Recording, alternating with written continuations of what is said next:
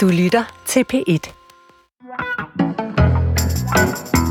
Det var allerede sent på kveld, jeg satt på fly hjem til Bergen, da flyvertinden får telefon fra cockpit. Hun rejser sig, plukker telefonen op, er stille og siger, Oj, et dårligt tegn. Så kaptajnen stemme over højtaleren. Flypladsen på Flesland er stengt, det er tæt snø og kraftig vind. Han vil prøve, men kanskje må vi snu. Kort tid efter tjener vi ned mot bakken. Det skaker og rister sidelengs. Flyvertinden smiler bredt. Og det øjeblikket vi er på bakken, spretter hun op, applauderer, strækker armene over hovedet, peker mot cockpit og siger, de er så flinke. Og så begynder hun at synge Final Countdown.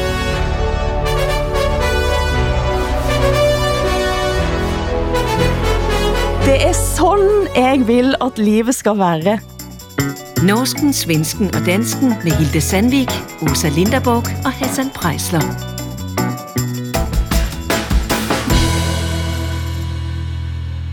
Hvad siger dere også, Hassan? Jag, jag hade varit livrädd. Hade du det? Final countdown. Men altså, vi var på bakken. Hun har sørget for, at vi er trygt nede. Ja, det har været en bumpy ride, en humpete tur. Ah. Men de som sitter inde i cockpitten, det, de vet altså, hvad de holder på med. Og det er altså det, som jeg tænker, at sådan må vi ha verden i øjeblikket. Ja, gud ja. Men även Vad de tänker var rädda förmodligen. Även de var Aha. bange under tiden. Så att Ja. även de var lättade. Så. Ja, jeg tror det. ju Jamen, jeg, jeg tænker, at vi i hvert fald gerne vil leve under den illusion, at dem, der sidder i cockpittet, har fuldstændig styr på, hvad de. Ikke? Vi ved jo ikke, hvad der foregår i cockpittet. Altså, øh, hvad hedder det? Jeg, jeg læste, lige nu har jeg læst en undersøgelse, som øh, viser, at, øh, at 50, altså 50 procent af lægerne i Danmark mm. er øh, nedbrændte, udbrændte, nedslidt. Ja. Ikke? Åh, Øh, når jeg møder min læge, øh, så ser de jo, øh, hvad hedder det, stoiske, stabile og, og, Ja. og hvad hedder det, meget tryghedsskabende ud altid. Og sådan vil jeg gerne have det er, ikke? Netop. Øh, på samme måde så vil jeg ikke, jeg vil ikke vide, hvad der egentlig foregår i cockpittet. Nej. Men altså, hele livet i øjeblikket er jo en slags skakende tur. Og jeg vil også ha en sådan flyvertinde som smiler mot mig Ja, jo, det og klart. begynder at danse, altså. Ja. Jeg er nødt til at sige en ting. Jeg har altså fået så mange henvendelser siden forrige program, fordi da du også snakker om trasmatter, eh, så begyndte vi at rote rundt, hvad det egentlig er på, på, på norsk og dansk. Mm. Og jeg vet ikke, hvor mange henvendelser ifra, jeg har fået fra folk, som har sagt filleryje. På norsk så heter det altså filleryje. En trasmatte. Ja. Ja, er lige, lige nu sidder der øh, nogle danske lyttere og tænker, hvad er det, de taler om? Netop. Det må Men vi det är finde alltså ut. en täppe, en matta som man gör av eh, rester av, Filler. ja, av gam, gammalt tyg eller garn eller sådär. Så, Og så væver du. Et, så väver et, man klu, ihop et det. kludetæppe, måske? Ja, sikkert. Noget sådan. Det kan det vara. Jamen, jamen, prøv at høre. Vi har, jeg har siden min tidligste barndom, har jeg ligget på svenske kludetæpper. Altså, det er, Ja, det er et du. fænomen i Danmark. Jeg har ja. kludetæppe i mit køkken, på mit badeværelse, i mit Ja. ja. soveværelse. Svenske kludetæpper. Øh, Men har ni i, som er sådan lavet af, af sådan rester, bomuldsrester. Ja, ikke? ja, ja. Men har ni inte det i, i Danmark? Det trodde jag fanns i, i all världens länder, att man tar hand om gamla textilier och så gör man en täppe. Nej. Altså, min mormor og morfar kørte, eller min oldemor var det faktisk, Elise Prejsler og min oldefar Hans tog til Sverige og købte mm-hmm. øh, altså håndflettede, håndlavede svenske kludetæpper. Min farmor lager de selv, kan jeg sige. Mm, tänkte väl det.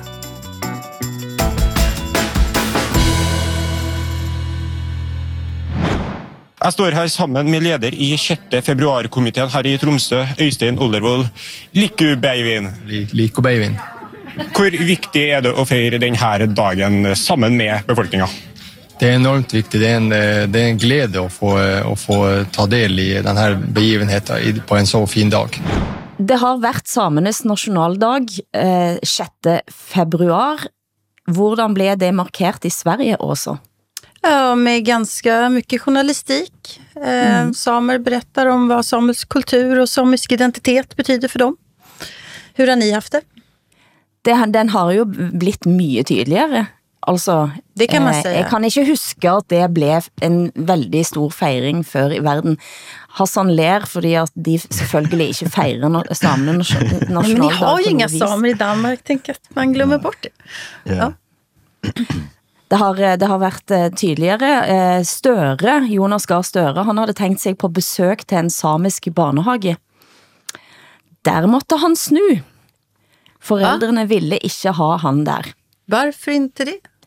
Fordi at eh, regeringen ligger i strid eh, fremdeles om Fosen, altså der disse eh, vindmøllene skal bygges, sikkert blandt andet. Om det var andre grunder, det kan godt være, men det var i hvert fall en av grundene. Men varför tog de inte tillfället i att och tänkte att här kommer en statsminister som vi kan prata med? Han är ju folkvald dessutom, han är demokratiskt Va, alltså, han, det, han har ju ingen rättighet att komma in på, vilket, på vilken Nej, alltså, barnehag som nej. helst. Men jag tänker bara vilken chans de förlorade att inte snacka lite med honom. Jeg er lidt bekymret over, at det begynder at bli eh, et træk i samtalen for tiden, at man afviser at snakke, at man på en måte har gitt op samtalen. Ja, eller att man inte vill ha samtal känner jag nog snarare. Mm. Att man, eh, inte bara att man är desillusionerad, så att man är, det här är en, det är en ganska aggressiv handling tycker jag, att säga att jag vill inte prata med dig. Är det inte det?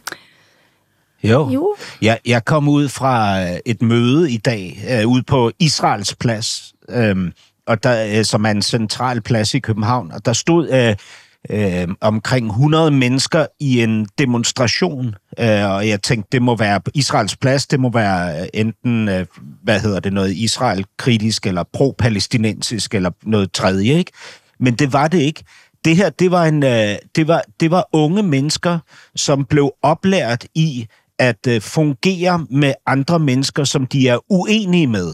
Va? Mm. Så de, de havde en masse skilte med nogle fiktive øh, påstande, altså nogle holdninger, øh, som, som de så øh, holdt op og skulle argumentere for, samtidig med, at de skulle kunne øh, beholde en tæt relation til dem, der var uenige med deres fiktive øh, standpunkt. Ikke? Og så blev de sådan trænet i kommunikationen øh, af, af, af, en, øh, af en person, som stod med sådan en øh, megafon. Ikke? Det var, Det, var det, bästa, det, var, det där var nog øh, det bästa jag har hört på väldigt, väldigt länge. Vem arrangerade det där?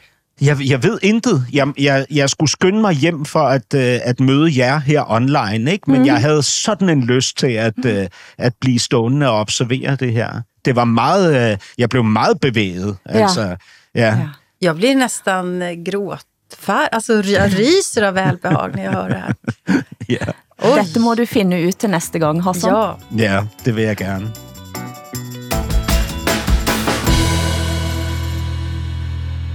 Hør på dette citatet. Nå må det siges at dersom den som ikke får sig arbeid til at forsørge sig med, stjæle mat og slik berge livet fra sult, da er den stjælingen på ingen måte vært straff. Hørte dere hvad jeg sa nu? Ja att det- den det- som är fattig och skäl kan få ett mildare straff eller inget straff alls kanske. Det var ganska progressivt kan man väl tycka. Ja, og dette står altså i Magnus Lagerbøtes lov. En lov som fejrer 750-årsdag i disse dager, med en stor eh, fejring blandt andet på Nationalbiblioteket, der jeg har været og sett en udstilling. Eh, I, altså i 1274 samler kong Magnus den sjette for første gang hele den norske kongerike under ei lov. Og det var den nye landslova som var ganske så progressiv. Ja. Men jeg kan jo spørge om vi burde haft en ny Magnus Lagerbøtes lov i Sverige nå. Fordi Aftenposten blandt andet har for tiden en serie om det kriminelle Sverige, og her eh, kan de liste op infiltration, korruption, trygdesvindel, hvitvasking, utro tjenere, utpressing, politikere med koblinger til gænger eller klaner, svart arbejde, ulovlig bygging, misbruk av hjemmetjenester, falske skilsmisser, ulovlig avfallsdumping. Altså det er jo en liste vi har snakket om mange ganger før, men her får vi alt på en gang. Er det plads i fængslene i Sverige også? Nej, vi har en fängelsekris i Sverige pratar vi om. Vi har... Um, det är väldigt trångt på, på fängelserna. Man får dela cell som i, som i USA och sådär. Mm. Vi har 6 000 i, i fängelse. Och vi förväntar oss om några år att vi ska ha 30 000 personer i fängelse därför att vi har höjt straffen och förlängt straffen. Mm. Och det finns en förhoppning om att polisen också ska effektivisera sitt arbete och då kommer ännu fler att bli intagna. Så vi bygger stora fängelser och eh, man letar efter personal som vill arbeta där. Mm. Det är inte så attraktivt att arbeta i fängelse. 10 tusentals nye pladser kræves, når kriminalvården behøver vækse efter Tidø-avtalen, som er altså den politiske aftalen med regeringen i Sverige. Ja, hvordan ser det ut i Danmark, Hassan? Ja, altså, nu ved jeg ikke hvorfor, altså det er jo et forholdsvis lavt antal svensker, som har siddet i fængsel sammenlignet med Danmark, ikke? Altså 6.000, siger Åsa, jeg har læst 5.000, i Danmark har vi mm. godt 4.000, ikke? Og det burde jo være, hvis man skulle øh, øh, jævnstille det, ikke? så burde det jo være et højere antal, der sad i Sverige. Det bliver det så også snart, men op til 30.000, det er jo helt mm. sindssygt. Ikke? Mm, mm. Men spørgsmålet er jo, om man tidligere har haft et så lavt antal kriminelle siddende i fængslerne, fordi man simpelthen ikke har straffet så meget, som vi gør i oh. i øh, Danmark og Norge, og det kommer man jo til nu med de her forandrede øh, øh, med de her nye love, altså med mm. den komplet forandrede lovgivning, som man er ved at, at skabe i, øh, i Sverige, så må der jo naturligt blive et krav om langt flere fængselspladser, ikke? Jeg har også sett selvfølgelig på hvordan det ser ut i Norge, og i Norge er det også eh, 3000 da, altså halvparten av eh, de som sitter i fængsel i Sverige, og det passer jo på størrelsen på land. Mm. Visst, yeah. visst har väl ni ungdomsfängelser i Norge och Danmark? Det har vi ju mm. inte i Sverige. Och det är någonting som den svenska regeringen vill införa. Eh, jag har ju varit emot det såklart då. Här har jag snutt, jag har ändrat mig. Varför det? Eh, jo, för att som det nu så sätter man eh, kriminella unga eh, män på ungdomshem istället, eh, där, som inte fungerar. Men så som jag förstår att regeringens tanke med ungdomsfängelser, det är att där ska man få en eh, någonting som faktiskt har betoning på vård. Man ska få en gymnasieutbildning om man vill ha mm. det. Man ska, man ska verkligen rehabiliteras och få en chans till någonting annat. Och det här är 16-åringar som vi inte kan ha ute i samhället därför att, eh, ja ni vet ju hur Sverige ser ut. Mm. Jag tycker på sätt och vis är det ett nederlag, eh, men man får också liksom försöka tänka vad en sån eh, institution skulle kunna ge för någonting i möjligheter till unga unga Men disse, disse hjemmene må du forklare, for altså, sånn som jeg har forstått det, så det at Sverige ikke har ungdomsfængsel, gør også at grov kriminalitet går ned i alder. Mm. Fordi, eh, og man sender gerne 15-åringer til at skyte og dræbe, mm. eh, og sli, som slipper straff, men sættes altså i noget som heter, hvad heter det, SIS-hjem? Det heter SIS-hem, det är väldigt konstigt ord tycker jag, men det är alltså Statens institutionsstyrelse har ungdomshem. Mm. Och på de där ungdomshemmen så sätter man då eh, kriminella, eh, ofta våldsamma, desperata personer, kan blandas med eh, andra unga människor som har drogproblem eller eh, unga kvinnor med ångestproblematik som eh, säljer sina kroppar och så vidare. Och det här, de här SIS-hemmen har varit en katastrof, eh, har det visat sig. Det är väldigt mycket våld där, personalen är, rädd, är bange, rädda. Mm. Eh, de andra som bor där också är rädda för de här kriminella. Eh, det har varit fritagningar och så vidare. Och eh, det är också ett sätt för kriminella att rekrytera nya kriminella. Ni hör aldrig mig säga detta, men jag gör det nu. Heja regeringen. Mm. Därför att nu har regeringen tillsatt en utredning som är stor, ordentlig och gedigen. Där man ska göra om alltihopa. Och det är, inget, det är inget, ingen quick fix, utan det här är verkligen någonting som man vill få eh, ordning på på riktigt. Eh, och det, det är bara att säga ja tack mm. till det. Ja. Altså, ja, ja, hvad fanden skal man sige? Jeg vil lige indskyde, Danmark får lige om lidt 300 frie fængselspladser, fordi vi har lejet af Glian-fængslet i Kosovo til at øh, opbevare de udvisningsdømte kriminelle. Så, så det er altså en måde at fri, fristille nogle fængselspladser på. Ikke? Men udover det, så kunne Sverige jo øh, kigge til Danmark for at se, hvordan, det, øh, hvordan man skal dele med ungdomskriminaliteten. Ikke? Fordi man i Danmark øh, i løbet af de sidste mange år år for år har oplevet et fald i ungdomskriminaliteten. Ikke? Altså, det er øh, simpelthen bare markante fald år for år, en, en kontinuerligt fald. Ikke? Øh, vi har i Danmark ikke øh, decideret ungdomsfængsler, men sikrede institutioner, hvor de unge øh, kommer hen, indtil de er 18, hvis man er under 18, så må man ifølge dansk lovgivning ikke sidde i et regulært fængsel sammen mm. med voksne kriminelle. Just det. Så derfor bliver, kommer man på en sikret institution. Mm. Og der er i alt 118 pladser, øh, mm. som drives ikke efter, øh, øh, som drives efter sociallovgivningen. Mm. Ikke? Øhm, men øh, de her øh, øh, tiltag, som hele tiden bliver gjort i Danmark, er jo tydeligvis fungerende. Altså, det er jo øh, øh, virkelig flotte resultater, man har i Danmark på ungdomskriminalitetsområdet. Mm. Ikke? Hvorfor er der ikke et ekstremt tæt samarbejde mellem Sverige og Danmark på det her mm. område? Man kunne jo virkelig, altså virkelig lære noget øh, af hinanden, ikke? Mm. Hmm. I Norge findes der også to ungdomsenheter for indsatte i alderen 15-18 år. Eh, men langt færre pladser, tror jeg, end det er i Danmark. Eh, men altså, når jeg hører på hvordan man har trodd at politikken skulle virke i Sverige, så blir jeg næsten mørkredd. ja. Om vänstern har varit för soft, soft on crime, här finns det självkritik att göra.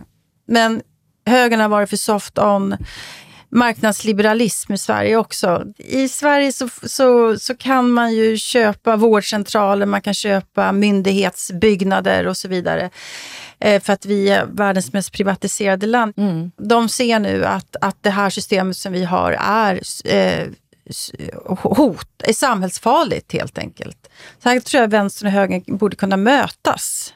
Ja, det synes jeg er en uh, interessant uh, pointe, Åsa, fordi uh, vi, altså, jeg vil sige, hvad der skal til at skabe forandring i Sverige, det er det, man må gøre. Og hvis mm. det, der skal til, er, at man fordeler sol og vind lige i forhold til skyld og skam, så synes jeg bare, man skal dele den, ikke? Og, og beskylde 50 procent af markeds, hvad hedder det, liberalismen, og 50 procent det, det bløde venstreorienterede hjerte. Fint. Bare der, bare der sker noget i Sverige nu, ikke?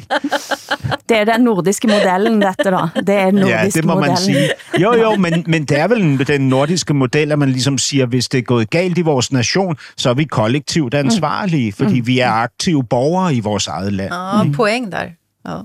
Det, det flyter jo over til os, eh, dette, Hassan, så det må vi huske på, når vi står der med svenske gængkriminelle langt ind i våre, yeah. våre yeah. honningkrukker. ja. Altså, jeg, jeg læste den her artikel af, af Thomas Bredstorff i Politiken, som, øh, som ligesom illustrerer den misundelse, vi jo nok alle sammen har lidt under i relation til Sverige og svenskerne, fordi svenskerne havde bare det hele. Altså, de havde alt, ikke? Og de kunne finde ud af alt, ikke? Og alt kunne lade sig gøre i Sverige, ikke? Det, det ved de unge jo ikke. Altså, men jeg husker det tydeligt, hvordan man rejste til Sverige, hvordan man øh, nød svenske kulturprodukter, ikke? Svensk chokolade, altså hvad som helst, ikke? Altså, Sverige havde en bedre velfærdsstat. Ikke? Mm. Den svenske krone var bumstærk. øh, altså, øh, svensk teater. Øh, altså, man kunne bare starte med at nævne Strandberg, og så bare bygge på derop efter. Ikke? Øh, frem til Lars Norén. Ikke? Svensk teater var, var, var jamen, altså, det var Det af en anden verden. Ikke? Øhm, ja. Altså, Og det var jo der sådan, jo- svenskene var i cockpitten, Hassan. Det er jo netop det. Ja, svenskerne sad i cockpittet, helt klart. Ikke? Ja, men nu ska vi Eh. landa den här skutan ordentligt. Ja, men man, man vidste ikke, hvad der foregik bag den der lukkede, låste cockpit-dør. Altså, det var åbenbart noget andet, end det man troede. ikke? Men selv eh, der er politikken optimister. Eh, De skriver, svenskene er i stormvær i øjeblikket, men de har en arv at trække på, som nok skal føre dem tilbage i rollen som den kulturelle stormagt de har været længe. Det forestår et hardt arbejde med at styre sammenhængskraften. Så der får du hjælp også Mm, fra. Känns Danmark. tryggt och bra. Du hører norsken, svensken og dansken. Men hvad siger de unge svensker? Det är en ökning över tid. Då ska man komma ihåg att åtta av tio killar tycker fortfarande att demokrati är det viktigaste. Så det kanske är mer den här förskjutningen, förändringen över tid som vi tycker är intressant. Och att det är rätt stora skillnader då mot tjejerna. Det är knappt en av tio som, som då inte håller med om, om att eh, demokratin är det bästa styrelseskicket. Her hører vi altså Ulrik Hoffmann, VD for Ungdomsbarometeret i Sveriges eh, Radio. Her siges det altså at hver femte gutt, kille, tror ikke at demokrati er det bedste styresettet i dag i, på alle vis. Altså, Ja, vad det är säger en man i stor... Sverige? Ja, det är en stor undersökning som görs regelbundet och det är alltså 15 000 unga människor mellan 15 och 24 år som man har frågat om eh, livet och politiken. Och eh, de är mer oroade än tidigare för eh, ekonomin, eh, arbete, bostad.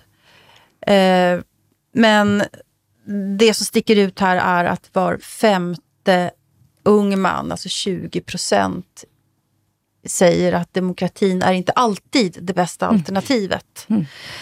Eh, då skulle jag, jag skulle ju vilja veta om de har fått något alternativ som de, som, de, som de kryssar för istället. Alltså är diktatur bättre då eller sådär.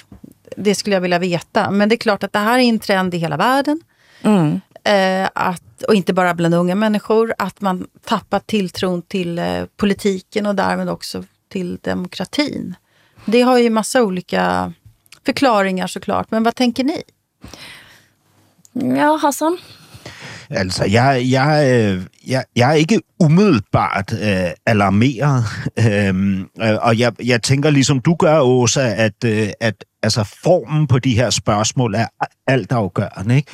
Og så synes jeg måske, vi skal huske på, at den der mistrivselskrise, som vi hele tiden prøver at øh, lægge ned over ungdommen, rent faktisk ikke er eksisterende, når man øh, kigger på undersøgelserne. Altså, ungdommen har det på på trods af for lidt søvn, for meget alkohol og, og en, en, en, en ensomhed, ikke, så har øh, ungdommen det generelt ret godt, mm. altså tilfreds, ser lyst på tilværelsen, ikke? både mænd og kvinder. Øhm, men, men når det er nævnt, så synes jeg faktisk, det er, en, det er en spændende undersøgelse, fordi der er egentlig mange af de elementer, som, som de her øh, især unge mænd giver udtryk for, som jeg sagtens kunne tilslutte mig. Altså mm. ikke kun, hvis jeg var ung, altså også i dag. Ikke? Og jeg synes ikke, det, det tegn på, at jeg ser dystert på fremtiden. Det er bare et tegn på, at jeg ser anderledes på min eksistens, end den foregående generation gør. Ikke? Altså den foregående øh, generation, de, øh, den øh, ungdomsgeneration, som er lige over denne her generation, var jo ekstremt politisk aktiv. Ikke? Og det er den nye generation altså ikke. Her i den nye generation, så trækker man så meget øh, tættere på det nære. Altså familien, vennerne, øh, ens egen... Øh, øh, personlige økonomi har pludselig mm-hmm. meget større betydning end de der globale spørgsmål, og man har en tillid til de demokratiske processer. Det tror der fanden, mand. Mm. Altså, hvis man kigger på i, i, måske især Sverige og Danmark, ikke? og de demokratiske processer, hvem, hvem kan ikke få uh, mobilisere en, uh, en tvivl på, om de demokratiske processer er så ja. demokratiske, som de giver udtryk for at være? Ikke? Men framförallt är det att politiken inte, inte når fram till de områden som man gjorde förut. Alltså den här generation, generation Z som det här handlar om, de har bara varit med om nedskärningar och försämringar. Det, alltså vad politikerna gör, det är att de kuttar och kuttar och kuttar och kuttar. Eh, och det är klart att man undrar så här, vad ska de där vara till för? Och man uppfattar att de själva lever väldigt behagliga liv och man tycker inte att man kan identifiera sig med någon. Man är inte representerad av någon. Men det er interessant, for en anden trend i verden er at eh, forholdet mellem gutter og jenter politisk fuldstændig går i forskellig retning. Eh, så hvis eh, gutter tror mindre på demokratiet, så ser man i hele, ikke bare den vestlige verden, men også i Afrika og Asia, at jenter går til venstre, gutter går til højre. Eh, og eh, en stor artikel i eh, Financial Times pekte på MeToo som et, som et indsteg. Altså at MeToo, Sør-Korea er et ekstremt land, der jenter nå går veldig i venstre retning efter MeToo. Man får nogle redskap til at sige fra, og, og de politisk har bevægt sig væk fra guttene, som går til højre. Og det synes jeg også er interessant, eller kanskje vel så interessant. Ja, det är intressant. Framförallt tycker jag att det är intressant att metoo ska vara en höger-vänster-fråga. Det borde det inte vara. Mm. Alltså, alltså, frågan om, eh, om, om, om, vi nu är, om vi nu är generösa mot metoo, och säger att metoo handlar om att kvinnor har rätt till sin egen kropp, eh, eller att ingen, ing, varken män eller kvinnor ska behöva utsättas för sexuell maktutövning eller sådär. Eh, det borde inte vara en höger-vänster-fråga. Det borde ju bara vara en generell allmänmänsklig fråga icke-ideologisk egentligen. Mm. Men, men tydligen ja. så har den, den har sorterats in bland en massa andra progressiva frågor och då blir det mm. højre-venstre.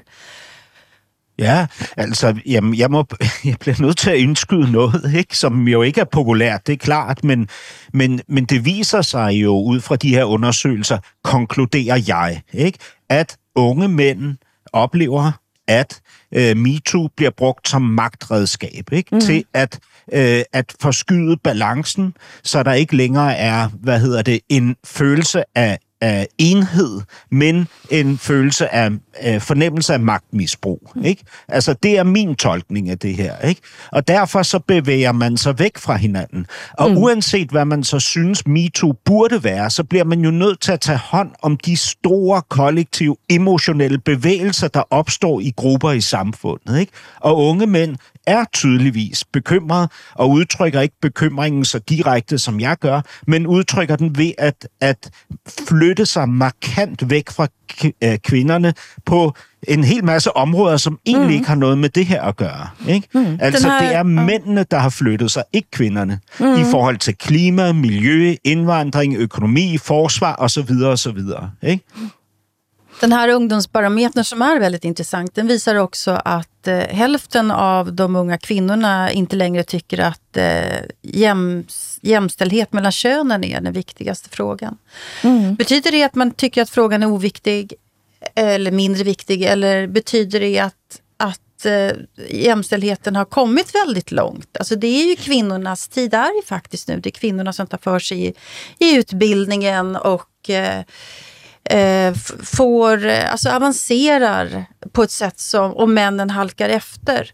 Mm. Eh, alltså det är segrar helt enkelt. Eh, som, som vi också liksom ska vara glada över att det inte var som förut samtidigt. Men det är klart att det här är en provokation mot män. Det, det, så, så är det, det är ju en kulturkamp som pågår här och den får man ju ta på allvar faktiskt. Och den kulturkampen, eh, den kulturkrigen som det jo är, eh, den är det ju många som också prövar att latterliggöra på ett eller annat vis. Men jag har tänkt mer och mer att hvis vi inte tar den helt seriøst, mm. så, kan, så kan det gå galt. Og jeg må yeah. indrømme at jeg har været i nogle sammenhænger i det sidste, der jeg kun har været omgivet av kvinder. Uh, og der jeg tænker at for 10 år siden, så ville jeg kanskje kun stått der med mænd. Ja. Eh, og det har Ja. været en, en, en, en pussig, næsten som fysisk opdagelse. Ja, Men jeg det er, det, med. altså, det er så, jeg er så taknemmelig over, at I formulerer de her ting, Åsa og Hilde. Ikke? Altså, Åsa, at du siger, at det er kvindernes tid. Ikke? Kvinderne øh, uddanner sig. Ikke? Og, og det, hvad kommer det til at betyde i fremtiden? Mændene er ensomme, syge og begår selvmord, ikke? hvis vi generaliserer lidt. Og Hilde, du fortæller, at jeg, jeg er fuldstændig enig. Jeg har også observeret, at man nu ofte indgår i sammenhæng, hvor der er øh, altså, hvor, hvor jeg er den eneste mand. Ikke? Mm. Øh, og hvor det tidligere ville have været kun mænd.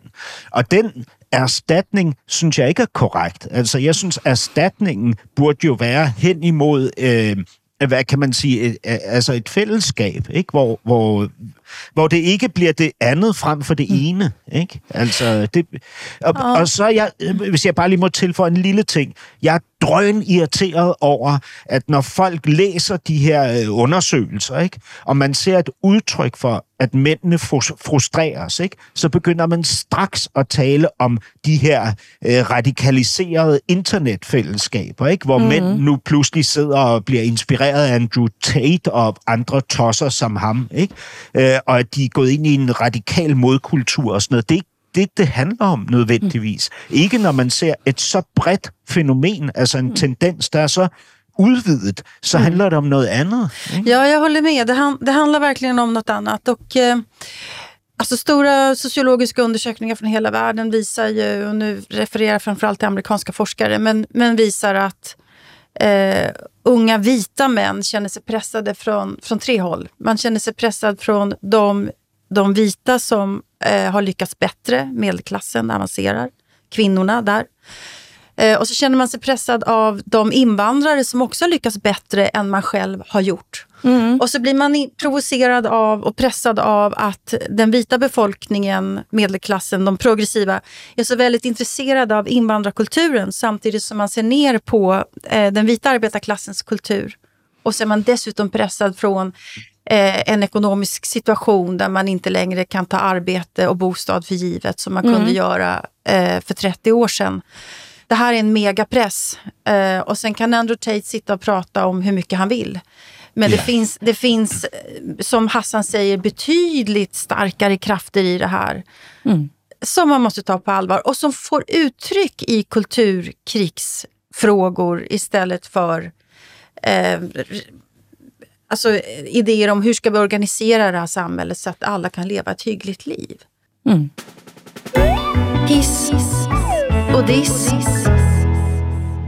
Ja, det är dags för veckans hiss och diss. Hiss är det vi tycker har varit bra och diss är det vi tycker har varit dåligt. Hassan, berätta om veckans hiss och diss för dig. Ja, altså ugens his går til den danske skuespiller Niel Rønholdt, som I ikke kender, tror jeg, i Norge og Sverige. Men Hun øh, har spillet med i ad- adskillige julekalender, øh, og hun er nu stået frem og har klaget aktivt over børneskuespillernes frygtelige arbejdsvilkår.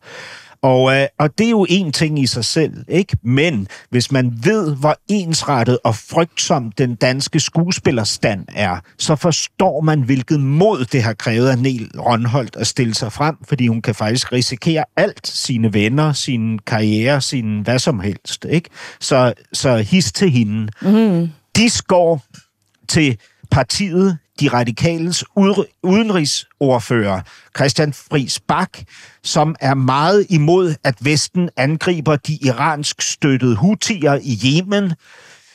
I sin fritid så importerer han eksklusiv kaffe fra netop hutiernes område i Yemen. Privatintresset talar alltid. Hilde då, vad har du för hiss Ja. Eh, nå må dere høre etter, for dette er en vakker historie. Min hiss. For fem år siden så gik samfundsdebattant og aktivist Mina Adampour til knallhardt angreb på Hilde Henriksen, som til daglig arbejder som norsklærer for voksne indvandrere, for hun havde skrevet boken Citronlimonade, som Adam Poor mente var altså rasistisk og fordomsfull. Og debatten var så hard, at Henriksen slutter som lærer, og hun oplevede det umuligt at jobbe med, in med integrering med rasismestempel på hovedet. Eh, men nå skriver Aftenposten i en gladsak. Henriksen tog mod til sig, kontakt Adam Poor, mødte henne. Det blev en lang samtale, og nu har de skrevet bok sammen. Så siger Mina Adampour, faktum er at Hilde er et menneske som ser oss. Hun er akkurat den læreren jeg skulle ønske mine egne forældre fik, da de kom til Norge. Mm. Altså, heia til samtalen, siger jeg Ja. bare. Min diss, det er altså borgenskaper og eh, kendiskokk Adam Prise, som altså først la ut en post på Instagram om at han og influencer Katrine Diaz har gått fra hverandre, efter at en stor plagiatskandale rammer Diaz, for at hun skal få tænke sig om, skrive, skrev Prise. Ja, det var omsorgsfull, før han da sletter denne posten, men så flyr han ret til Bergen, der han jobber med opera, og han siger til Bergens Tidende at Bergen er som skabt for kaos, komik og pompøse personligheter. Altså, det var den rette ræven som feis, som vi siger på disse kanter. Det var hårdt, Hilde. Nej, det var godt. Det, var så, det, det er så rimeligt, det du siger her, Hilde. Hvad, hvad med din, øh, Åsa, his og dis? Min hiss den här veckan det är att i tisdags så firades semikolonets dag. okay. Semikolonet som uppfanns på 1400-talet som ju är ett ganska svårt skiljetecken att lära sig behärska. Men vi som tror att vi kan det, vi älskar det där skiljetecknet. Och det har vi pratat om eh, mycket här i Sverige. Härligt att få fira ett skiljetecken, eller hur? Min diss, den är ganska allvarlig. Eh, forskarna på Karolinska eh, sjukhuset har drabbats av en tragedi. Eh, forskningsprover, ibland upp till 30 år gamla, som har legat i en frysbox, eh, har förstörts för att den här frysboxen slutade fungera under nyårshelgen. Decennier av forskning är, är förbi och det här skedde trots att forskarna har varnat sina chefer för att det är problem med frysboxen. Än en gång så har man inte lyssnat på fotfolket. Okay. Hm. Dårlig cockpitstyring der også. Ja, kan man säga. Hiss och diss.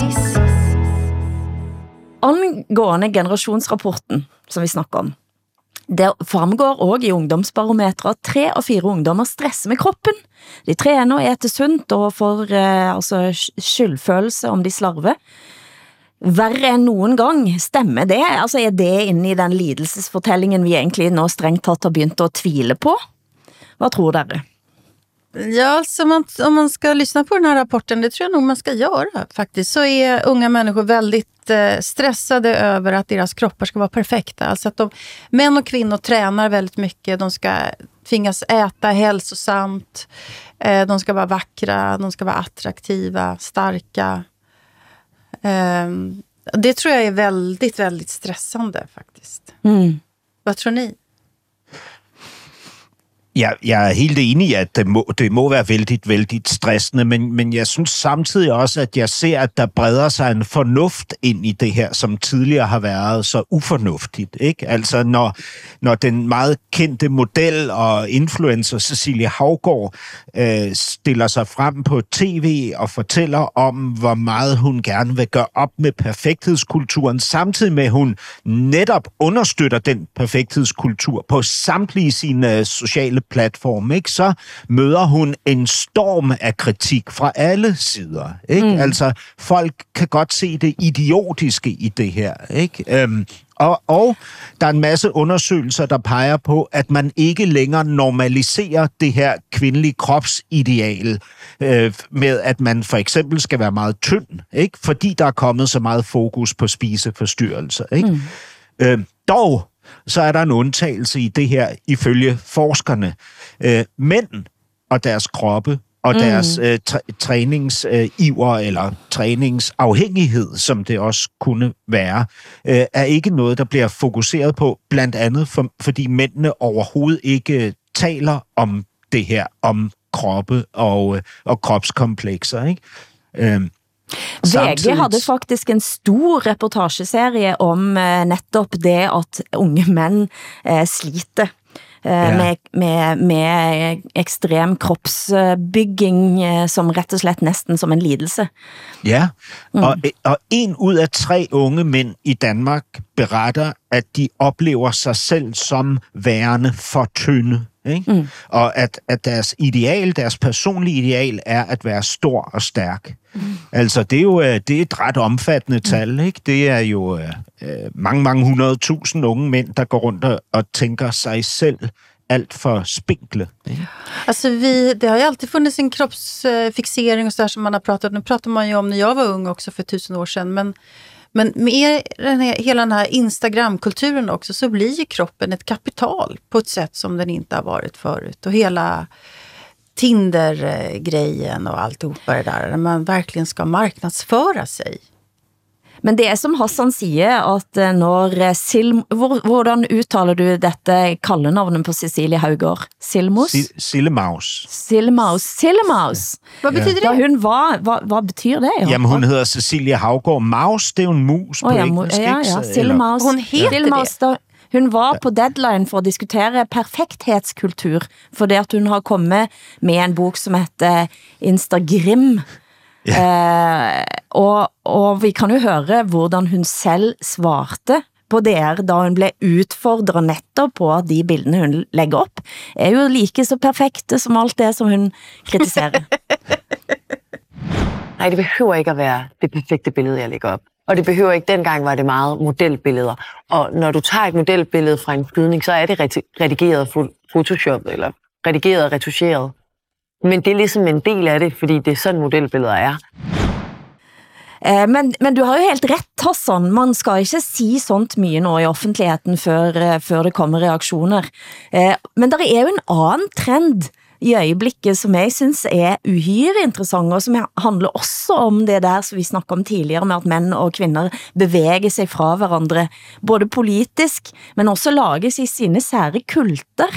Eh, Vi havde en, eh, en, stor, eh, var en stor reportage i helgen, og også i Aftenposten, med rapperen Pimp Lotion, som er 49 år, og er sit eget oppussingsprojekt. Eh, Og det han bruger nu, altså hele livet på, er at spise okselever, drikke morsmælk, Nej. eh, som han får tilsendt, eh, og træne i bar overkrop. He, altså, det er en sån total disciplin eh, på hans liv. Dricker han modersmjölk, alltså Han, har, han bröstmjölk? som han, ja, og det vet du, det er jo ingenting av det han gør, som har noget videnskabeligt belæg. Fy fan, og jeg vil mener at det kräkas. hænger lidt sammen med det, at man både tviler på demokrati, man tviler på viten, man tviler på det ene og det andre, og man går til køttet, eh, til leveren, og til liksom inni kroppen, for at liksom finde sin maskulinitet. Ja, det kan være, du har ret i det. Det kan også være, det handler om, at manden ønsker opmærksomhed, og han har fundet øh, ud af, at hvis han nævner øh, modermælk og okselever i samme sætning, så vil han blive nævnt selv i en øh, podcast som norsken, svensken og dansken. Men han er ikke alene, for han har følger en anden podcast av Wolfgang V, som også har spiser nå bare den slags bloddryppende kjøtt, Ja. før han sætter sig for at have lange samtaler. For det at på den andre siden, så har du da altså kvinder, eh, som har begyndt at vælge lotusfødsler, vet dere hvad det er? Ja, men alltså, jag kan inte prata sånt där, jag tycker det är så svårt. Men, men det är att man föder i lotusställning eller? Nej, nej, nej. Ja. Ja, det, det er for så vidt greit at føde i lotusstilling, er jo sjovt, yogastilling, det går bra. Kan man det? Nej, Nej, Ja, jag är kejsarsnitt och jag har ingen aning. Nej, ja, selvfølgelig. Eh, men altså Lotus eh, fødsel, det handler om at du ikke kutter navlestrengen før det har gått 10 dager. Är inte det farligt? ja. Nej. At, altså, det er sådan da, at, at den ligger der, morskaken, moderkaken ligger der eh, knytter til babyen i 10 dager. Og det findes jo selvfølgelig heller ingen eh, videnskapelig belæg for, at er en bra ting. Men är inte det farligt, eller? Det er selvfølgelig farligt, fordi du kan let få infektion. Jeg synes bare, det lyder virkelig ulækkert. Altså, at have den moderkage liggende i 10 dage. Altså, Oläckert! Eh, Men har ni aldrig haft eh, någon form av magiskt tänkande? Alltså att om jag, om jag dricker ur den här kaffemuggen varje morgon så är jag beskyddad eller... Har, har ni inget sånt? En Jo, fav- jo. favorit-t-shirt, tröja, s- svetter som ni helst arbetar altså, i? så, eller? så absolut. Altså, øh, som skuespiller var jeg næsten neurotisk. Ikke? Altså, Ja. Jeg havde så mange ritualer, inden jeg skulle på scenen. Mm. Dem har jeg ikke længere. Men hvis en tragedie rammer mig, så er jeg nødt til at få den til at give mening. Så skaber mm. jeg en, øh, hva, hva, ja, en, en, næsten en religiøs mening ud af den tragedie. Ikke? At det skulle ske, fordi jeg måtte lære et eller andet, mm. eller hvad ved jeg. Alltså jag fick ett smycke en gång av en man och just den dagen var en dålig dag och efter den, sen dess använde jag aldrig det smycket. Nej, Nej, och, det, och han blev ju jätteledsen. och, och när jag sa som det var, då trodde han ju att jag var en idiot. Det var jag ju också. Men eh, ja, jeg havde jo masse, masse og sånt, da jeg var eh, ungdom og tenåring og ung, og, altså videre. Og, men inte nu. Nej, nå er det lite. Men jeg er som Hassan, jeg lager også mening. Og så har jeg altid tænkt, at når det sker noget vondt, eh, så ser jeg fysisk for mig, at livet mitt er en bok, og nå begynder nye kapitel, og så blar jeg over. Eller jeg kan lukke dører helt konkret. Hvis jeg har et problem med nogen, eller noe, så åbner jeg dør, og så lukker jeg den helt konkret, og siger højt, du slipper ikke ind her. Men, Den men var du, du, er jo, du, du er Den jo var- også en veluddannet, fornuftig, Ja, ja, ja, ja. intelligent kvinde Ja, ja. på 53 år. Det virker. Alltså jag tror att människan har ett behov av den här typen av ritualer och lite hyck, så hy- hyxter för sig faktiskt. Men att stänga en dörr, det ska jag komma ihåg Hilde. Det var väldigt, eh, det var bra. Du lyssnar på norsken, svensken och dansken. Det er narcissisme at slå hånd av en forelder, som elsker dig. Denne titlen var i en artikel for, av Astrid Johanne Høg i Berlingske denne uken. Og hvordan blev den utmeldingen tatt mot Hassan? Altså, det har været, øh, det har været til bred debat, ikke? At hun, øh, den her debattør, øh, anklager øh, øh, mennesker, som har skåret hånden af deres forældre for at være narcissister, har vagt øh, stor bestyrtelse, ikke? Øh, så der er, hvad hedder det, bred konflikt på debatspalterne i landets aviser og radioprogrammer tv-programmer osv. Det er længe siden, jeg har set noget, der kunne vække så voldsomme følelser som det her, ikke? Øhm, og så Kan du prøvet at kigge förklara lidt- lite? Alltså jag förstår Ja. inte riktigt. Kan du berätta lite mer vad det är hon vill? Altså, det, hun gør en pointe ud af, at de øh, voksne mennesker, som ikke længere vil se deres forældre, er, mm, er øh, i virkeligheden offer for et udtryk øh, øh, i, i tidens narcissisme. Altså en selvoptagethed. Ikke? I, De som i, øh, bryter med sina föräldrar är självupptagna. Ja, lige præcis.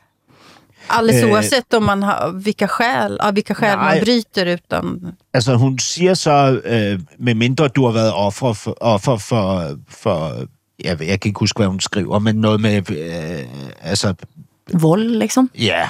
Men hur sådan, vanligt är det att man bryter med sina föräldrar om de inte har gjort något fel? Altså, det, det har jeg øh, kigget i, ikke? Øh, det, det er meget svært at finde nogle tal på det her specifikt. Ja. Men der er en undersøgelse øh, fra 2009, og, som bliver gentaget i 2019. Ikke? Og der viser det sig, at der er en stigning fra 8-9 procent til 18-19 procent i brud med familien. Ikke?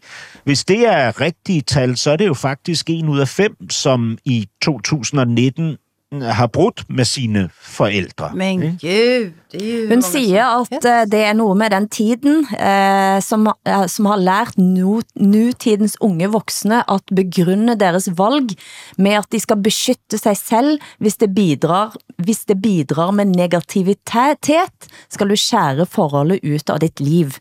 Altså en sån slags, hvis du känner på en viss motstand, så skal du kutte det ut.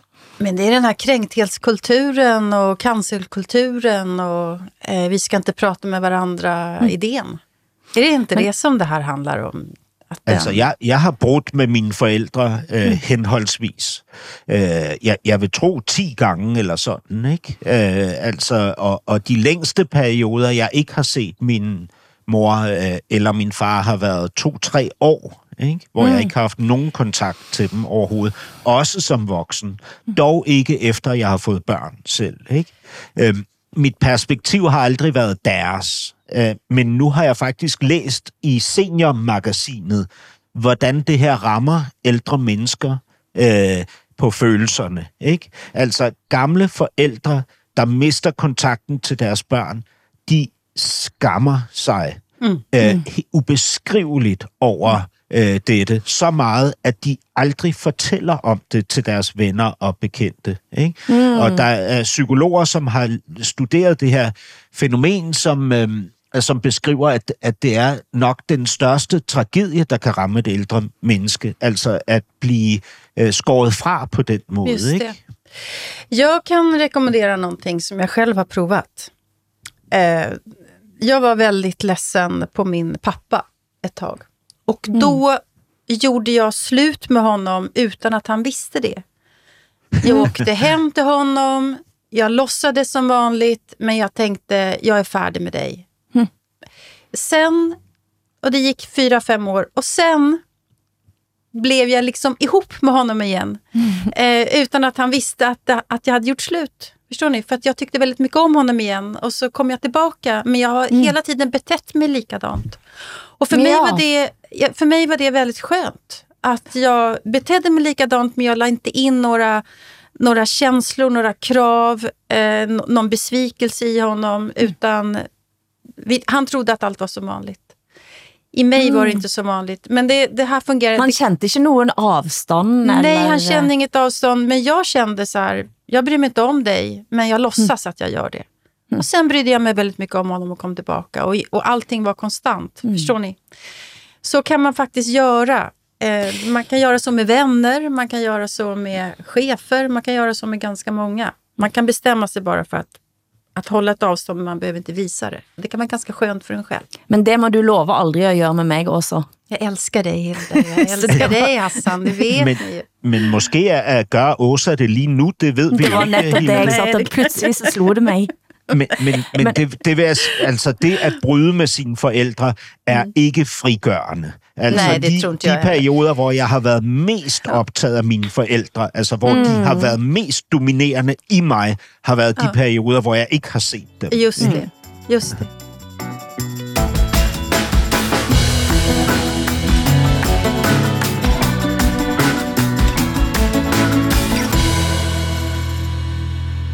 Jeg har en bekendelse. Er dere klar? Denne uken har jeg sittet pal og sett på svensk reality, altså Love is Blind. Kærlighed er blind. Jeg har, bare, jeg har ikke lyst til at jobbe, jeg har bare lyst til at sitte og se på reality. Hassan, du missar någonting här. Ja, det, Har- det har går du på sett Netflix. också? Ja, men gud, om jag sett. Jag har slickat i mig varje sekund. Ja. Men, men, men du må forklare for Hassan, hvad dette er. Love Og jeg har ikke kommet så langt, så du må ikke spoile. Jag ska inte spoila för några lyssnare. Eh, Love is blind är ett eh, amerikanskt koncept naturligtvis. Men män och kvinnor som vill eh, träffa en ny käresta, de låser in sig i olika kapslar där de inte ser varandra men kan höra varandra. Och så pratar de med varandra och i bästa fall så blir de förälskade i varandra utan att veta hur den andra ser ut. Och så friar de och så får de se varandra och då är frågan, är kärleken blind?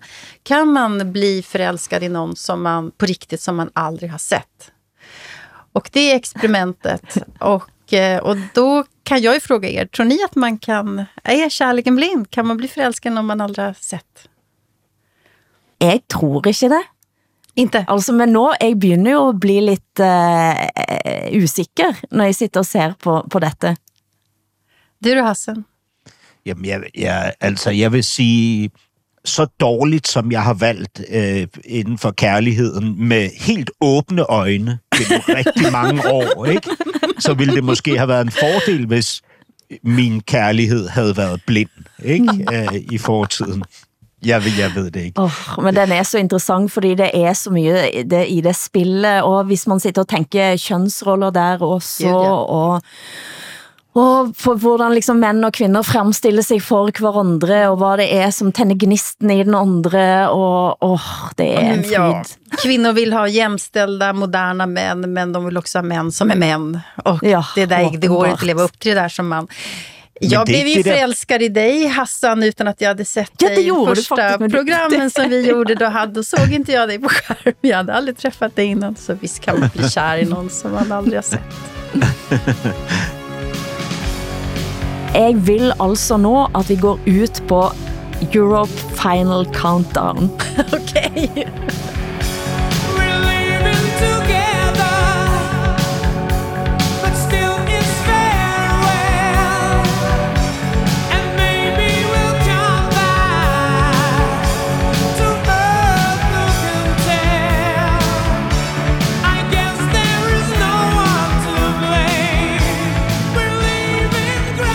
Producent har været Eskil Paus, tekniker Hans Christian Heide. Tak til også Linda Borg i Stockholm, Hassan Preisler i København. Jeg, Hilde Sandvik, er i Bergen. Norsken, svensken og dansken er produceret av Hilde Sandvik AS i samarbejde med både og for NRK, SR og DR, der redaktør for programmet er Ole Jan Larsen. Men altså, dette er også en podcast som lægges ut allerede på lørdager i SR Play, DR Lyd og NRK Radio.